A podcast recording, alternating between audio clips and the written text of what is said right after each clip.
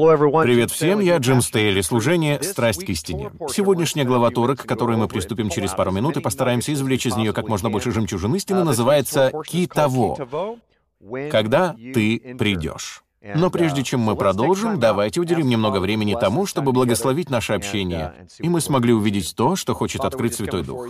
Отче, мы обращаемся к Тебе и просим, даруй нам полное откровение о том, что сокрыто в фрагменте Писания для этой недели. Молю, сделай нашу жизнь полезной. Боже, молю, открой наши глаза и уши, сердца и разум, волю и эмоции. Открой все каналы нашей души и вложи внутрь нас свое Слово. Боже, мы хотим знать лишь Тебя. Мы хотим сегодня слышать только Тебя, поэтому прошу, открой Открой небеса и говори к нам. Настрой наши антенны так, чтобы мы четко принимали Твою чистоту. Во имя Иешуа. Аминь. Ки того, когда ты придешь. Это 50-й фрагмент Торы в годичном цикле, который мы проходим здесь, в служении «Страсть к истине». Все, кто следует этому циклу по всему миру, сегодня рассматривают данный фрагмент, эти главы из книги Второзакония. Так что присоединимся к ним. Прежде всего скажем пару слов о числе 50. Это невероятное число. В Писаниях оно обозначает юбилейный год. Также это количество дней, которые Бог повелел отсчитывать от Песаха до праздника Шавуот, что в переводе означает «недели».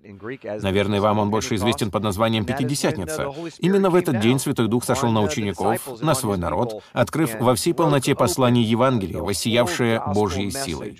Уверен, сегодня вы увидите некоторые взаимосвязи и убедитесь, что хождение в вере, в наставлениях и в послушании Богу приносит благословение. Несомненно, 50-й фрагмент Торы содержит множество истин, которые мы сегодня и рассмотрим. Итак, откройте вместе со мной книгу Второзакония, главу 26, и мы прочитаем с первого стиха. Когда ты придешь в землю, которую Господь Бог твой дает тебе в удел, и овладеешь ею, и поселишься в ней, то возьми начатков всех плодов земли, которые ты получишь от земли твоей, которую Господь Бог твой дает тебе, и положи в корзину, и пойди на то место, которое Господь Бог твой изберет, чтобы пребывало там имя Его. И приди к священнику, который будет в те дни, и скажи ему, «Сегодня исповедую пред Господом Богом твоим, что я вошел в ту землю, которую Господь клялся отцам нашим дать нам». Священник возьмет корзину из руки твоей и поставит ее пред жертвенником Господа Бога твоего. Ты же отвечай и скажи пред Господом Богом твоим, «Отец мой был странствующий арамеянин». Прежде чем мы продолжим дальше, рассмотрим, о чем здесь идет речь. Бог говорит, «Послушайте, когда вы войдете в обетованную землю и соберете урожай, самая первая часть этого урожая, эта десятина, принадлежит мне. Я хочу, чтобы вы были благодарны за то, что я даю вам возможность быть в благословении и приобретать богатство. Именно я дал вам эту землю. Я шел перед вами, и потому хочу, чтобы вы признавали меня своим Мелхиседеком, своим праведным царем, царем праведности. Таким образом, этот этот первый фрагмент полностью говорит о необходимости признавать, кто есть кто. Народ должен был оказывать почтение и воздавать должное тому, кто этого полностью заслуживает. Но послушайте, что сказано в стихе пятом. Продолжаем читать со второй половины пятого стиха. «И пошел в Египет, и поселился там». Здесь говорится о временах Авраама. С немногими людьми, и произошел там от него народ великий, сильный и многочисленный. Но египтяне худо поступали с нами, и притесняли нас, и налагали на нас тяжкие работы. И возопили мы к Господу Богу отцов наших, и услышал Господь вопль наш, и увидел бедствие наше, труды наши и угнетение наше. И вывел нас Господь из Египта рукой сильною и мышцей простертою, великим ужасом, знамениями и чудесами, и привел нас на место сие, и дал нам землю сию, землю, в которой течет молоко и мед. Итак, вот я принес начатки плодов от земли, земли, которую Ты, Господи, дал мне. И поставь это пред Господом Богом твоим, и поклонись пред Господом Богом твоим, и веселись о всех благах, которые Господь Бог твой дал тебе и дому твоему, ты и левит, и пришелец, который будет у тебя. Итак, Бог повелевает нам приносить Ему первые плоды нашего труда. Каждый раз, когда Яхве благословляет нас, мы должны автоматически признавать, что все это принадлежит не нам. Все это Его. Послушайте, я постоянно встречаю людей, которые верят, что все принадлежит Богу, но лишь совсем немногие из них подтверждают своей жизнью, что все действительно принадлежит Яхве. Кратко поясню, что я имею в виду. Когда мы имеем дело с первыми плодами, десятинами и другими вещами, которые нам заповедует Бог, то о чем Он на самом деле нам говорит? О том, что эти десятины и первые плоды не ваши. Вы всего лишь распорядители. Кто такой распорядитель? Это поверенный. Предположим, вы договорились о покупке дома и собираетесь подписать договор. Вы даете своему поверенному 20 тысяч долларов и поручаете ему заключить сделку от вашего лица. Но что будет, если он скажет, «Я могу потратить эти деньги на себя. У меня столько неоплаченных счетов». За это он окажется в тюрьме, потому что потратил чужие деньги. Аналогичным образом, не 90, а все 100% наших денег — Божьи, доверенные нам в распоряжение. Суть в том, что те 10%, которые отделяются от первых плодов, это десятина вообще не наша. Бог просто доверяет нам, как распорядителям, заключать договора для Его Царства. Он действует через нас, чтобы получить возможность финансировать свое Царство. Я смотрю на это именно так. Uh, Из личного опыта я поделюсь, что буквально пару дней назад на этой неделе я даже пришел к выводу, что мне необходимо каким-то образом отделять личную десятину от остальных обычных денег. Давайте на минуту отвлечемся на это. Я решил поступать таким образом, потому что не хочу смешивать чистое с нечистым, или, если использовать выражение, характерное для иврита, святое с обыденным. Слово «нечистое» означает uh, «обыденный». Я не хочу смешивать обыденное со святыней, с кадош, с тем, что отделено для Бога, в данном случае с первыми плодами. Это святыня, кадош.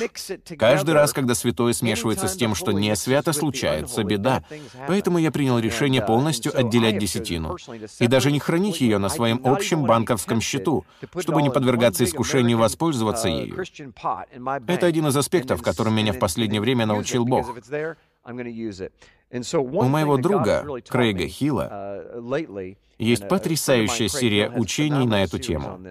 Uh, Бог удивительнейшим образом проговорил ко мне, «Джим, я хочу, чтобы ты отделял десятину. Хотя ты уже делаешь это, я хочу, чтобы ты, отделяя ее еще более радикально, чтобы она была более свята, и ты не испытывал искушения воспользоваться ею. Сколько раз мы дожидались того момента, когда у нас оставались последние деньги, и мы отдавали эти остатку Богу? Uh, Давайте же будем честны. Этим мы показываем, какое место занимает Бог в нашей жизни. На мой взгляд, здесь есть прямая взаимосвязь. Мы отводим Богу последнее место во всем, в нашем времени, в наших талантах, в нашем богатстве и даже в заповедях. Мы говорим, что соблюдаем Божьи заповеди, что будем соблюдать Тору, что верим в закон Яхвы и в Его заповеди, в Его Слово, но все же не проявляем особой верности даже на этом элементарном уровне, распоряжаясь тем, что вообще не наше. Откуда же у Него появится желание благословить нас еще больше временем, талантами и богатством, если мы не верны даже в том, что нам не принадлежит? Когда мы не умеем правильно обращаться с чужим, это автоматически показывает, что мы не сможем правильно распорядиться и своим. Вы можете себе представить, что одолжили своему соседу дрель, а он приходит, чтобы вернуть ее, но требует за это плату. За то, что возвращает вам вашу же дрель, которую он взял взаймы. Но именно так ведет себя большинство из нас. Мы демонстрируем точно такое же мышление, когда дело касается десятины. Мы отдаем ее Богу и говорим, «Сделай то-то и то-то, потому что я возвращаю тебе твои деньги». Но это должно выглядеть совершенно иначе. Бог не пытается ни у кого вызвать чувство вины. Яхве хочет открыть нам принцип жизни, который заключается в том, что эта особая сфера приносит благословение и дает возможность испытать Бога. В Библии больше нет ни одной другой сферы, где Бог сказал бы «испытайте меня в этом». Он говорит «вы распорядители, и я буду передавать через вас свои благословения другим людям. Доверяйте мне в этом. Если вы верны, то я гарантирую, что вы будете обильно благословлены». Причина, почему мы, американцы, не настолько обильно благословлены, заключается в том, что мы не умеем правильно составлять бюджет. Мы слишком много тратим. Мы не знаем, как жить в рамках 90%. Нам не хватает даже их. Мы тратим больше, чем зарабатываем. Вот в чем причина проблемы, а не в том, что Бог просит вкладывать Его деньги в Его царство. Так что на самом деле суть в нашем эгоизме и в жизни непосредственно. Но продолжим. Хочу задать вам вопрос. Почему Яхве вообще привлекает нас к финансированию своего царства? Uh, Почему бы ему было не сделать так, чтобы все происходило само собой, как, например, в истории с Ильей и вдовой с кувшинами? Как бы было хорошо, если бы каждую неделю на счет каждого служения автоматически зачислялся миллион долларов. Зачем вообще использовать людей, зная, что они постоянно проявляют склонность к непослушанию, которое вредит Божьему царству и замедляет его распространение? Сегодня почти во всех церквях, миссиях и служениях идей всегда больше, чем финансов. Кстати говоря, эти формы служения заменили, временно заняли место первоначальной левитской системы. Почему? Потому что левиты, для которых Бог, по сути, и заповедал отдавать десятины, представляли собой часть народа, полностью отделенную для полного служения, чтобы готовить остальных израильтян к еженедельным встречам с их царем, чтобы они действительно были светом для народов. Левиты служили людям, чтобы те могли исполнять свою роль света народов, и эта миссия не изменилась. Левитское предназначение осталось неизменным. В этом отношении ничего не изменилось. Единственное, что поменялось, это храм, который из физической формы, на которую можно указать рукой, переместился вот сюда. Место первосвященника, который был обычным человеком, занял сам Иешуа, пребывающий вне пределов человеческой атмосферы. Теперь мы сами священники, а он — наш царь. Таким образом, система сохранилась, но она приняла несколько иной вид. Бог употребляет нас. Он сознательно идет на этот риск, потому что хочет знать, кто по-настоящему на его стороне. Таким способом Бог может определить и понять, кто действительно глубоко посвящен библейскому пути. И вопрос не только в десятине. Я говорю обо всем, о любви к ближнему, как к самому себе, и о любви к Богу всем нашим сердцем, разумом, душой и крепостью. Почему Бог предпочитает использовать людей, хотя мог бы обойтись и без них? Потому что в процессе этого Он изменяет нас. Это полезно для нас. Знаете, среди тех, кто отдает десятину, я никогда не встречал эгоистов. Не могу вспомнить ни одного такого случая. Человек, который не таит в себе эгоизм, всегда охотно исполняет свои обязанности распорядителя, заботящегося о финансировании Божьего Царства. Он исполняет свою часть. В то же время я встречал множество людей, которые выступают против десятины. Кстати говоря, когда-то я был одним из них, но однажды понял, что изменилась не миссия и цель Бога, а только инструменты их достижения. В общем, я был чрезвычайно эгоистичным человеком и встречал немало людей, выступающих против Божьей десятины. Они не желают следовать Писаниям в данном вопросе. Они говорят, «О, все это Ветхий Завет», хотя полностью верят, что Ветхий Завет от Бога. Такие люди имеют проблему с эгоизмом. Они думают, что весь мир в вращается вокруг них, и это касается не только денег, а всех сферах жизни. Так что десятина — это очень действенное средство формирования характера, встроенное в Божий закон. Если вы верны в десятине, то это сломит ваше своеволие, вашу гордость и ваш эгоизм, и научит вас не привязываться к материальным вещам этого мира, исполнять Библию по-библейски и видеть не только себя и свои желания. Лично я увидел, как это произвело реальные перемены не только в моей жизни, но и в жизни других людей. And in others as well. Бог говорит следующее в восьмой главе книги Второзакония. Uh, Мы рассматривали этот фрагмент несколько недель назад. «Но чтобы помнил Господа Бога твоего, ибо Он дает тебе силу приобретать богатство». Не мы. Все происходит только благодаря Ему. Дабы исполнить, как ныне завет свой, который Он клятвой утвердил отцам твоим. Если же ты забудешь Господа Бога твоего и пойдешь вслед богов других, и будешь служить им, поклоняться им, то свидетельствуюсь вам сегодня, что вы погибнете. Почему Бог говорит эти слова в контексте наставления? Не забывайте обо мне. Именно я даю вам силу приобретать богатство. Он пытается провести взаимосвязь. Что происходит, когда люди становятся успешными? Они склонны забывать о Боге. После террористических атак 11 сентября 2001 года церкви были переполнены. Так всегда происходит во времена бедствий, когда люди гибнут или болеют. Они начинают взывать к небесам. «Аве Мария!» Но когда в жизни все хорошо, мы обычно забываем обо всем этом. Думаю, именно поэтому в книге Второзакония Яхва говорит, когда станете успешными, помните о том, что именно я даю вам силу приобретать богатство. Не забывайте обо мне, потому что в противном случае вы начнете служить другим богам и погибнете из-за служения духу Маммонны. Таким образом, он заповедует все это не для того, чтобы сделать нам больно или навредить нам, но чтобы привлечь нас к более глубоким взаимоотношениям с собой. Ну а продолжим. Читаем. Еще хотел бы отметить, что в прочитанном нами фрагменте мне особо нравится стих 10. В нем сказано «Поставь на землю корзину с первыми плодами и поклонись пред твоим Господом Богом». Вы видите различие с тем, как жертвуем мы? В Библии сказано, чтобы мы жертвовали доброохотно. Верно? Что бы вы почувствовали, если бы попросили у соседа одолжить вам дрель, и он пришел бы к вам с этой дрелью, но не дал бы вам забрать ее. Вы тянули бы ее к себе, он крепко держал бы ее в руках, и вам стало бы ясно, что он не хочет отдавать ее вам. Что бы вы почувствовали? Но именно так поступает большинство из нас в своих отношениях с Яхве. И это касается не только материального. Иногда Бог говорит, удели мне 10 минут времени, но мы отвечаем, я не могу сейчас уделить 10 минут. Ты всегда обращаешься в неподходящий момент. Или же мы говорим, Яхва, я знаю, что ты хочешь, чтобы я отдавал десятину. Она принадлежит тебе, но мне надо срочно заплатить по закладной за этот месяц, эти деньги очень кстати. Мы постоянно снова и снова тянем одеяло на себя. Послушайте, я знаю, что у нас иногда бывают трудные времена. Наши семьи порой оказываются в сложной ситуации. Тем не менее, реальность такова, что некоторые вещи нельзя смешивать. Uh, как бы там ни было, Бог хочет, чтобы мы поклонялись Ему своими приношениями и десятинами. Это два разных понятия. Десятина — это Божьи деньги, которые Он пропускает через наши руки для финансирования своего царства. Приношения же — это наши деньги, которые мы добровольно решаем пожертвовать на покрытие той или иной нужды. Например, если кто-то говорит, «Моя дочь серьезно заболела, и мы пытаемся собрать какую-то сумму на ее операцию», то это будет приношение. Было бы очень прискорбно, если бы мы ничего не выделяли для помощи таким людям. При этом вы не можете использовать для приношений Божьи деньги, потому что это Божьи деньги. Существует множество различных видов десятины, но сейчас у нас нет времени углубляться в данный вопрос. Кстати, если вы не принадлежите к какой-нибудь поместной общине, то обязательно исправьте эту ситуацию.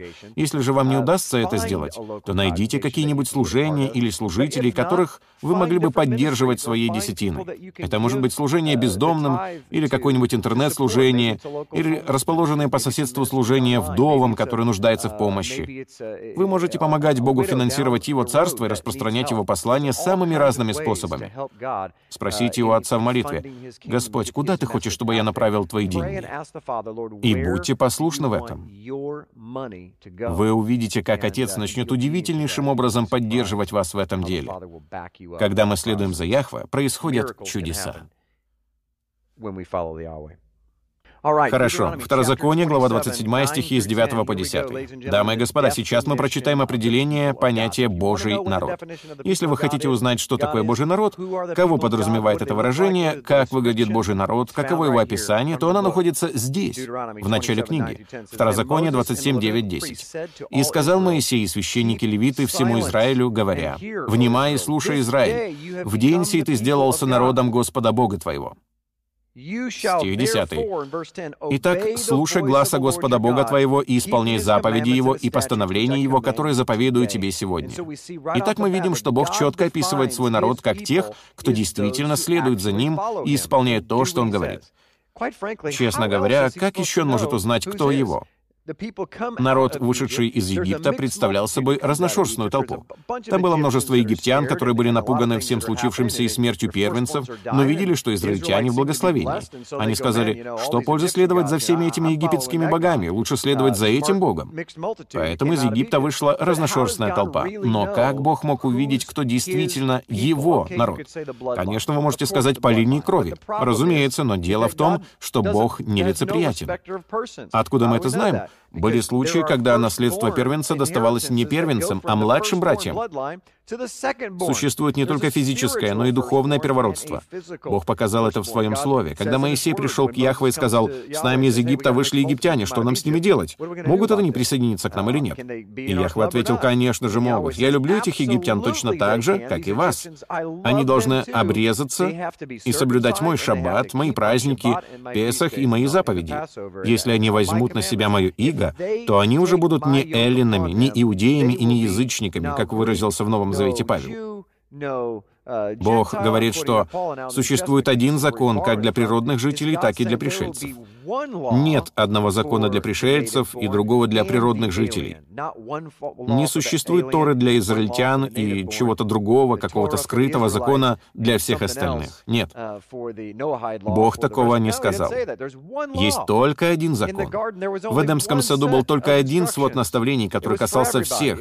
Бог не сказал, Адаму и Еве нельзя есть от дерева познания добра и зла, но их детям можно. Нет, это касалось всех, потому что Бог умнее нас. Он точно знает, в чем и когда мы нуждаемся. Итак, в данном случае Он дает простое определение своим детям. Это те, кто исполняют мою волю. Откуда мы знаем, что Иешуа на Божьей стороне? Потому что он сказал то же самое. Разве нет? Когда его мать пришла к дому, где он учил, и кто-то сказал, «Эй, Иешуа, пришла твоя мама», он ответил, «Кто моя мать и мои братья?» Те, кто исполняют Божью волю. Это повторяется снова и снова, как в Танахе, в Ветхом Завете, так и в Бритхадаша в Новом Завете.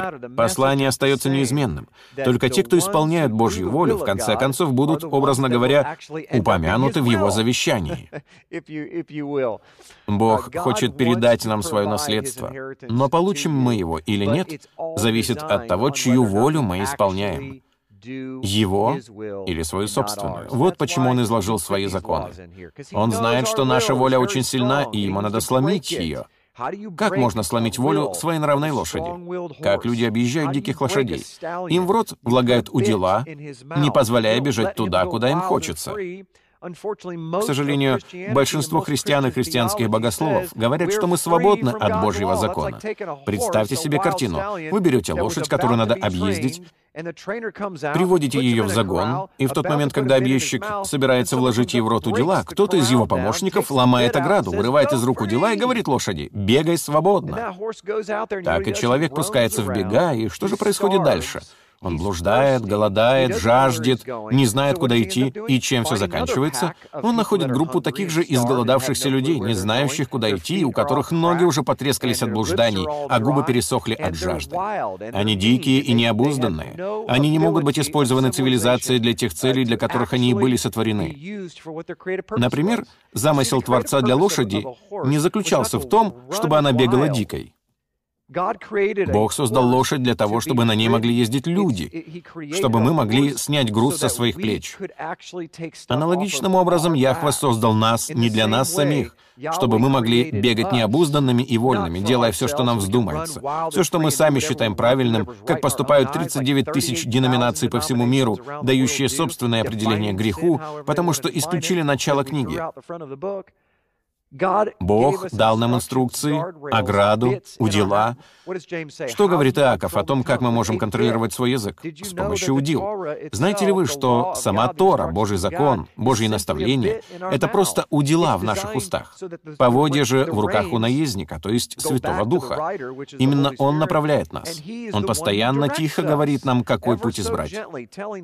Уберите наставление, уберите закон, и наступит хаос. Не будет жизни, не будет возможности обрести благословение, и мы никак не сможем стать Божьим народом. Божий народ исполняет Божью волю. Кстати, об этом прекрасно сказано в первом послании Иоанна в главе 5 стихе 2. «Что мы любим детей Божьих, узнаем из того, когда любим Бога и соблюдаем заповеди Его». Ибо это есть любовь к Богу. Хотите знать, что такое любовь к Богу? Мы уже дали определение понятию «Божий народ». И вот определение любви к Богу. Это есть любовь к Богу, чтобы мы соблюдали заповеди Его, и заповеди Его не тяжкие. Знаете, что создает трудности в соблюдении заповедей? Люди. Они все усложняют. Если бы на нашей планете не было никого, кроме меня или вас, кто смотрит эту передачу, если бы я был единственным человеком на Земле, то мне было бы так просто любить Бога. Но когда появляются другие люди, то задача значительно усложняется. Видите ли, заповедь «возлюби Бога всем своим сердцем, разумом, душой и крепостью» так легко исполнять, когда ты один дома. Наверное, именно поэтому Бог специально добавил второе золотое правило. Реальность такова, что ваша любовь к Богу всем сердцем, разумом, душой и крепостью проявляется в том, что вы любите ближнего как самого себя. Итак, давайте подведем итог по данному фрагменту. Через минуту мы также увидим, каким образом все это связано с браком и взаимоотношениями. Второзаконие 27 стихи с 11 по 26. Прочитаем их вместе. И заповедал Моисей народу в день тут, говоря, «Сии должны стать на горе Горизим, чтобы благословлять народ, когда перейдете Иордан». И он дал два списка по шесть колен в каждом. Левиты возгласят и скажут всем израильтянам громким голосом, «Проклят, кто сделает изваянный или литый кумир, мерзость пред Господом, произведение рук художника, и поставит его в тайном месте». Первое, что говорит Яхве, «Никаких тайн». Смотрите, что здесь происходит. Это обновление брачных обетов. С одной стороны, гора Горизим, а с другой стороны, гора Гевал для провозглашения проклятий. Мы видим благословение и проклятие. Бог обновляет завет. И что Он сделал на горе Синай? Он сказал, «Предлагаю вам благословение и проклятие. Благословение, если вы соблюдаете Божьи заповеди, а проклятие, если вы не верите мне». Можно посмотреть на это таким образом. Если вам не нравится слово «заповеди», и оно пугает вас, то можно сказать следующим образом. Если вы верите мне, мне, то получите благословение. Если же нет, проклятие. Благословение, если верите, что я имею в виду именно то, о чем говорю, и проклятие, если не верите. Если бы вы вошли в святилище, внутрь скини, то слева у стены увидели бы минору. Что она освещала? Божий свет или Божье Слово, которое олицетворяет минора, светило на столь хлебов предложения. Что находилось на этом столе? Две стопки по шесть пресных хлебов в каждой. Что они символизируют? Гора Гевал и Горизим, благословение и проклятие. Шесть колен на этой стороне, шесть на другой. Бог пытается этим что-то объяснить. Самое первое, что он сказал израильтянам после того, как повелел им стать на этих двух горах, «Не имейте тайн, когда вы в завете». Позвольте задать вам вопрос. Если вы состоите в браке, то есть ли у вас какие-нибудь тайны от ваших супругов? Самое первое наставление при провозглашении благословений и проклятий звучало именно так. «Не имейте тайн».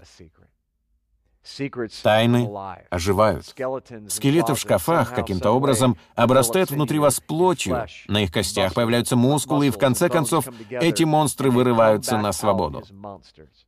Кто-то скажет, лучше все это не трогать. Нет не лучше. Потому что в моей Библии сказано, что, воссоединяясь в браке, вы становитесь одним целым. Это подобные взаимосвязи, существующие между рукой и ногой. Иногда бывает так, что ты уколешь ногу, но боль отдается в плечо. Как такое возможно? Нервы передают болевой сигнал от места укола в плечо. Аналогичным образом, мужья, я обращаюсь сейчас к вам, потому что вы часто храните тайны от своих жен.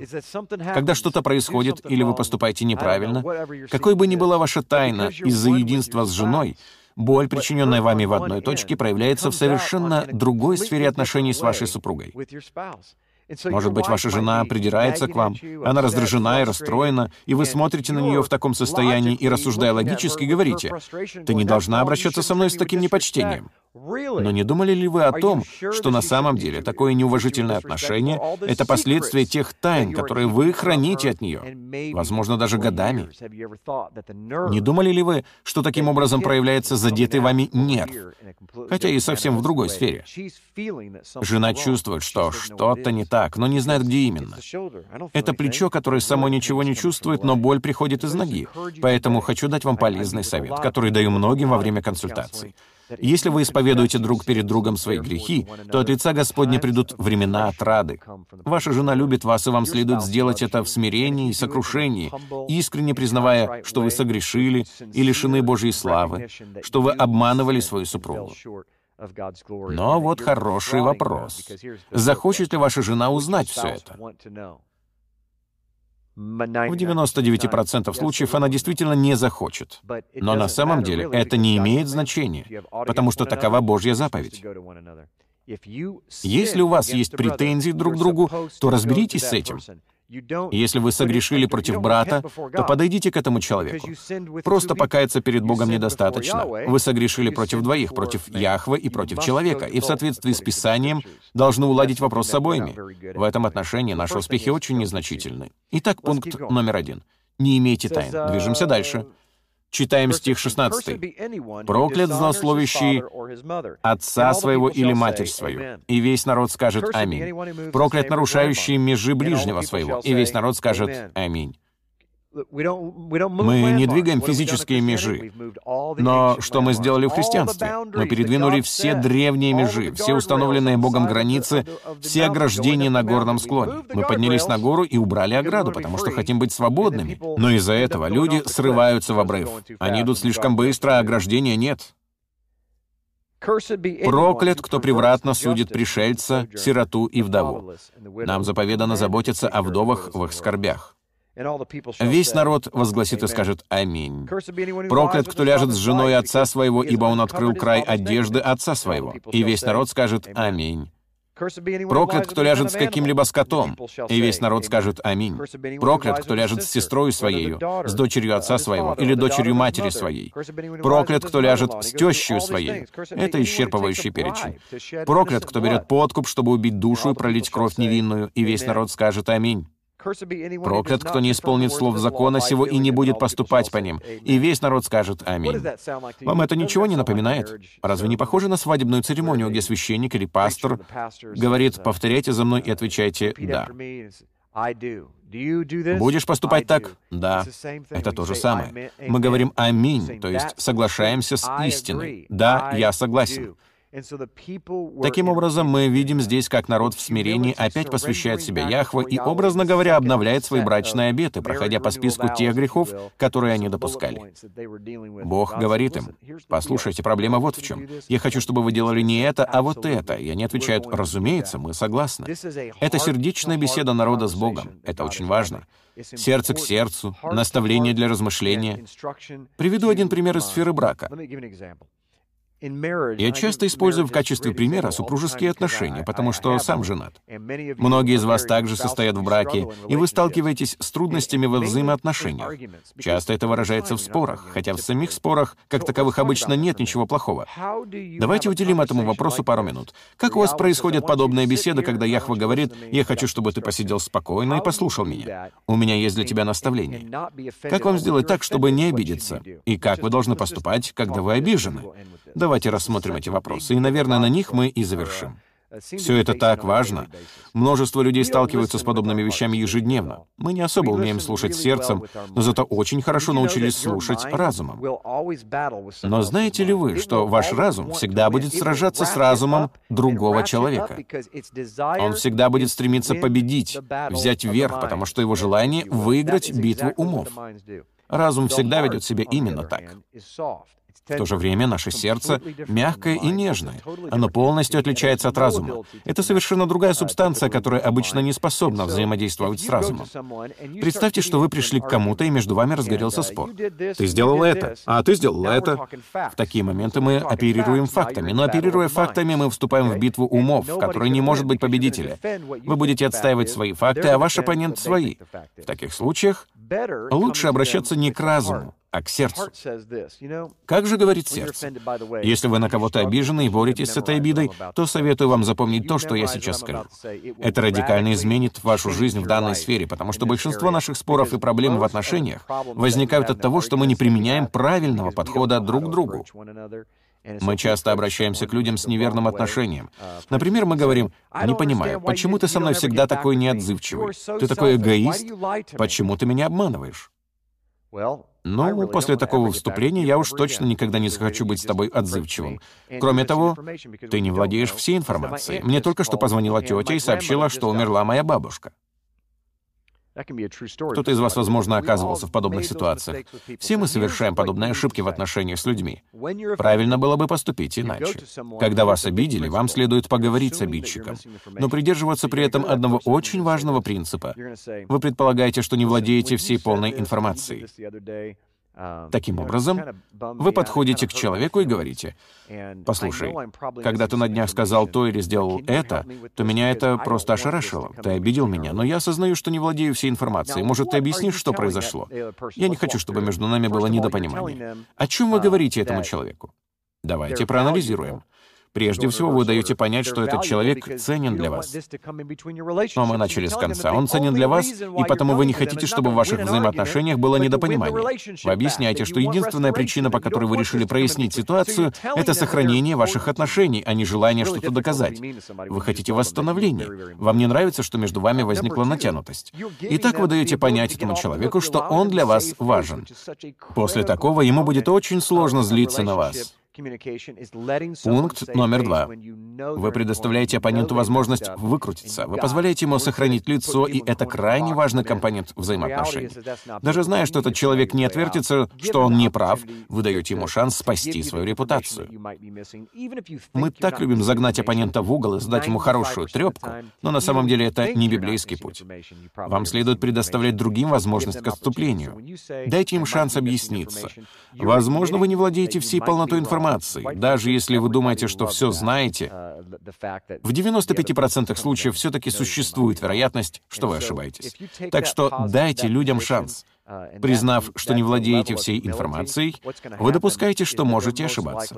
Честно говоря, всем нам нравится, когда наши оппоненты признают, что могут ошибаться. Таким образом, если вы покажете, что не находитесь в оппозиции, и проявите должный уровень смирения, то, скорее всего, ваш обидчик скажет, «Слушай, прости, я не хотел тебя обижать. Пусть это не испортит наши отношения, просто у меня тогда выдался тяжелый день». Когда это случится, вы скажете сами себе, «Как здорово, что я не сделал глупость и не устроил разбирательство. Я действительно не владел важной информацией, информации, и то, что я узнал, полностью изменило мое отношение к случившемуся. Далее скажу вам вот что. Многие из нас сталкиваются с проблемами в общении и оказываются в конфликтных ситуациях по одной простой причине. Нас могут обидеть на уровне сердца, но наш разум не обижается. Приведу пример. Кто-то нечаянно наступил вам на ногу, и, конечно же, нервы вызовут у вас ощущение боли. Вы не сможете сказать, что вам не больно. Это ранит ваши чувства. В сердце вы обижены. Ваши эмоции взбудоражены, но ваш разум осознает, что этот человек не хотел наступать вам на ногу. Как же вам поступить? Почти в 100% случаев вы не наброситесь на этого человека. Вы просто подавите в себе негодование, понимая, что все произошло случайно. Никто не хотел сделать вам больно. В разуме вы простили, но проблема в том, что вы не можете сказать это своему сердцу. Вот почему у людей возникают проблемы с тем, чтобы простить и забыть обиду.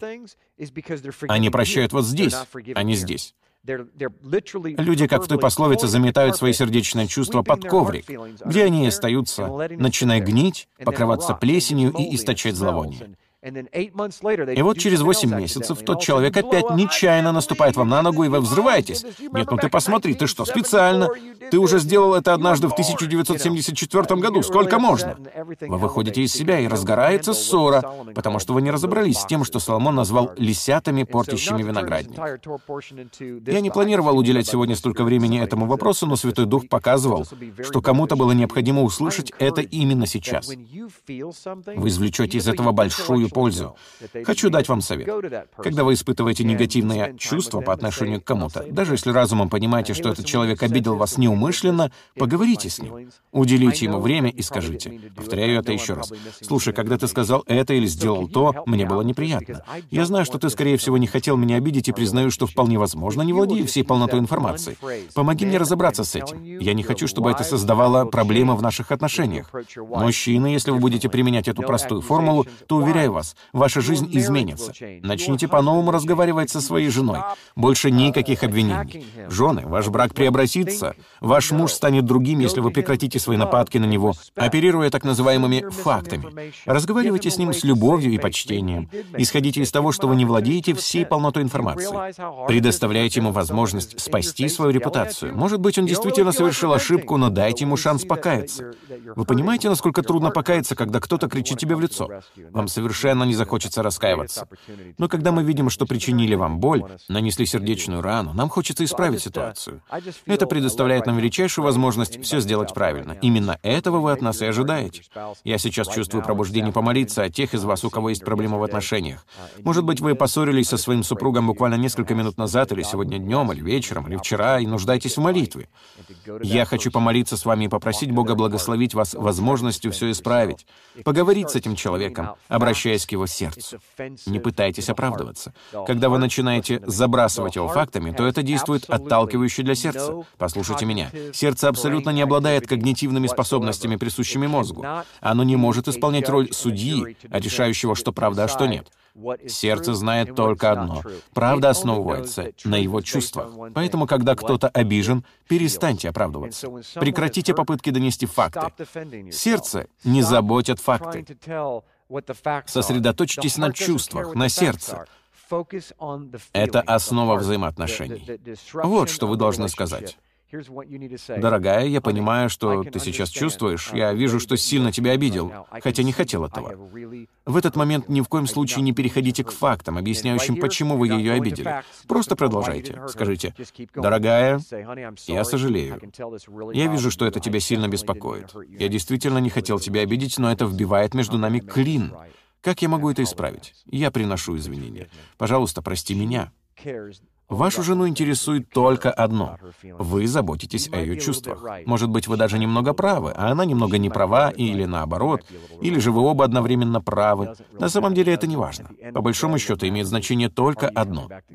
Станете ли вы опять одним целым? Восстановятся ли ваши взаимоотношения? Вот что было важно для Бога на горах Горизим и Гевал. Он не просто дал наставление о благословениях и проклятиях. Вся Тора — это не просто закон, а инструкции для жизни. Вот в чем ее суть. Не делайте этого. Не блудодействуйте. Это плохо для вас. Это вредно для вашего здоровья. И не только для здоровья, но и во всех других отношениях. Когда вы войдете в землю, отдавайте Яхве первые плоды. Он хочет сформировать в вас характер. Когда вы одалживаете у соседки яйцо, чтобы испечь шоколадное печенье, вам, пожалуй, следует взять первые плоды от этого печенья и отдать их вашей соседке вместе с возвращенным яйцом. Это пожертвование, приношение первых плодов. Своими заповедями, Своим законом Яхва пытается сформировать в нас характер. Вот почему Давид в Псалме 118 говорит, что он любит заповеди и размышляет над ними. Он размышлял не над тем, как в точности исполнить закон. Давид размышлял над заповедями, чтобы они проникли в его сердце, а не просто в разум. Кто из вас давно изучает Божий закон, его заповеди, его постановления, и вы уже знаете их все наизусть? Вы закатываете глаза, «О, опять эта глава Тора!» Но она не находится у вас вот здесь. Вы забыли, что когнитивные способности человека для Бога ничего не значат. Его не впечатляет ваши знания, ваше умение бегло говорить на иврите или что-либо другое, что вы делаете на уровне мышления. Бога впечатляет, когда знания из разума проникают глубоко в ваше сердце, и вы желаете следовать за ним из любви. Когда же эта любовь проявляется, другие люди видят ее. Они видят, что не безразлично вам, что вы не собираетесь критиковать их, указывая на все их ошибки, словно вы сам Святой Дух, сам Бог. Они хотят знать, что вы любите их, потому что именно такова сущность Бога. Он есть любовь. Наставление без любви — это пустая формальность, ничего не значащая черная дыра. Таковы фарисеи. Они соблюдают Божьи заповеди, однако им сказано «порождение ехиднины, кто внушил вам бежать от будущего гнева?» Это сказано фарисеям, дамы и господа, тем, кто соблюдает Божий закон. Но он говорит им, вы беззаконники. Вы можете исполнять все заповеди, как тот богатый юноша, но если вы, как и он, не можете продать все, что имеете, то это ничего не значит. Почему Иешуа сказал ему, продай твое имение? Потому что он хотел, чтобы этот юноша стал бедняком? Нет. Потому что он испытывал сердце на послушание. Откуда оно исходило? Отсюда или отсюда?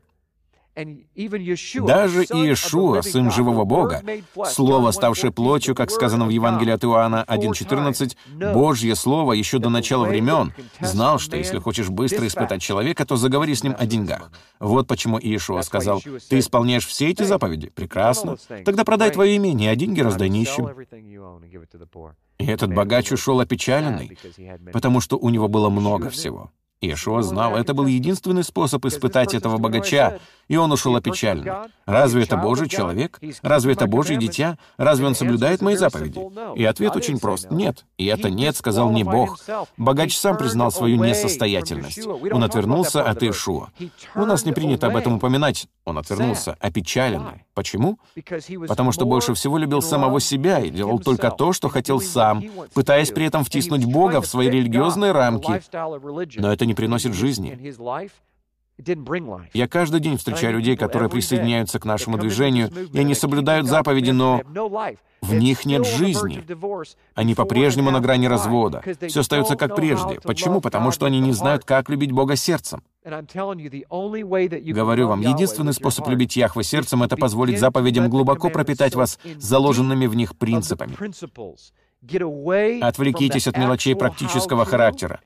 Они просто ведут вас туда, где ваше сердце сможет увидеть принцип. Вы сосредотачиваетесь на деньгах, на десятине, но не видите себя распорядителями. Вы не понимаете принцип. Бог пытается научить вас тому, что вам отведена определенная роль в Его Царстве, и вы не должны быть эгоистом. Вы должны отдавать другим то, что им по праву принадлежит. Также и время, не все ваше. Его часть должна уходить на то, чтобы помогать другим проявлять к ним любовь. Бог пытается вытащить вас из оболочки эгоизма, чтобы вы начали думать и о других, жить ради других.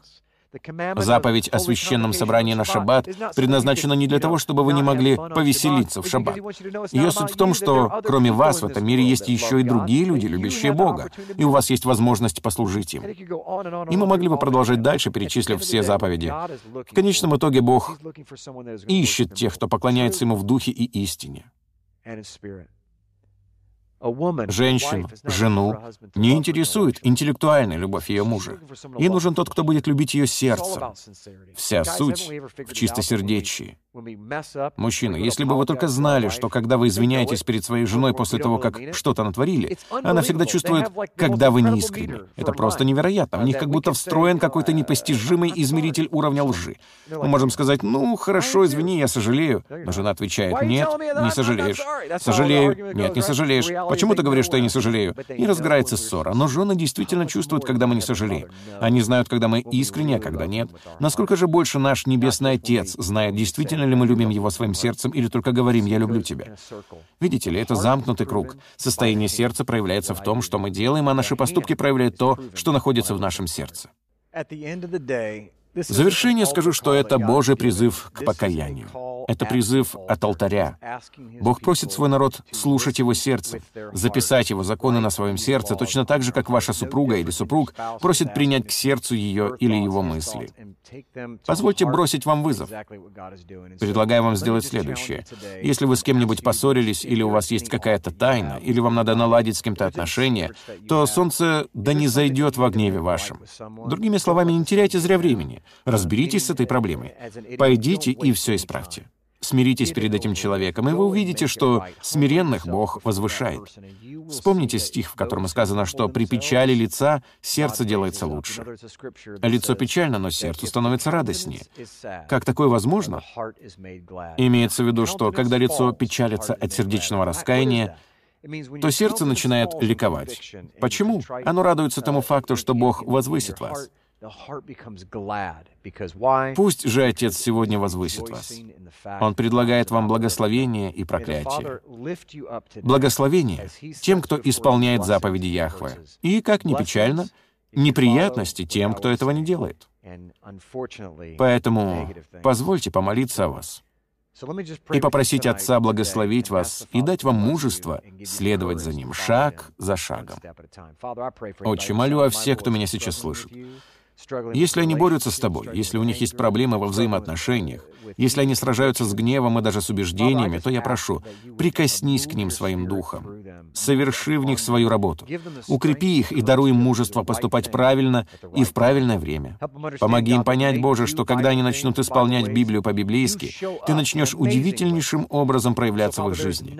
Отче, для тебя нет ничего слишком незначительного или слишком большого, с чем ты не смог бы справиться. Поэтому, Боже, прошу во имя Иешуа, соверши чудеса в жизни и взаимоотношениях людей, которые сейчас смотрят эту передачу. Аминь. До следующих встреч. Увидимся на шаббат. Шалом.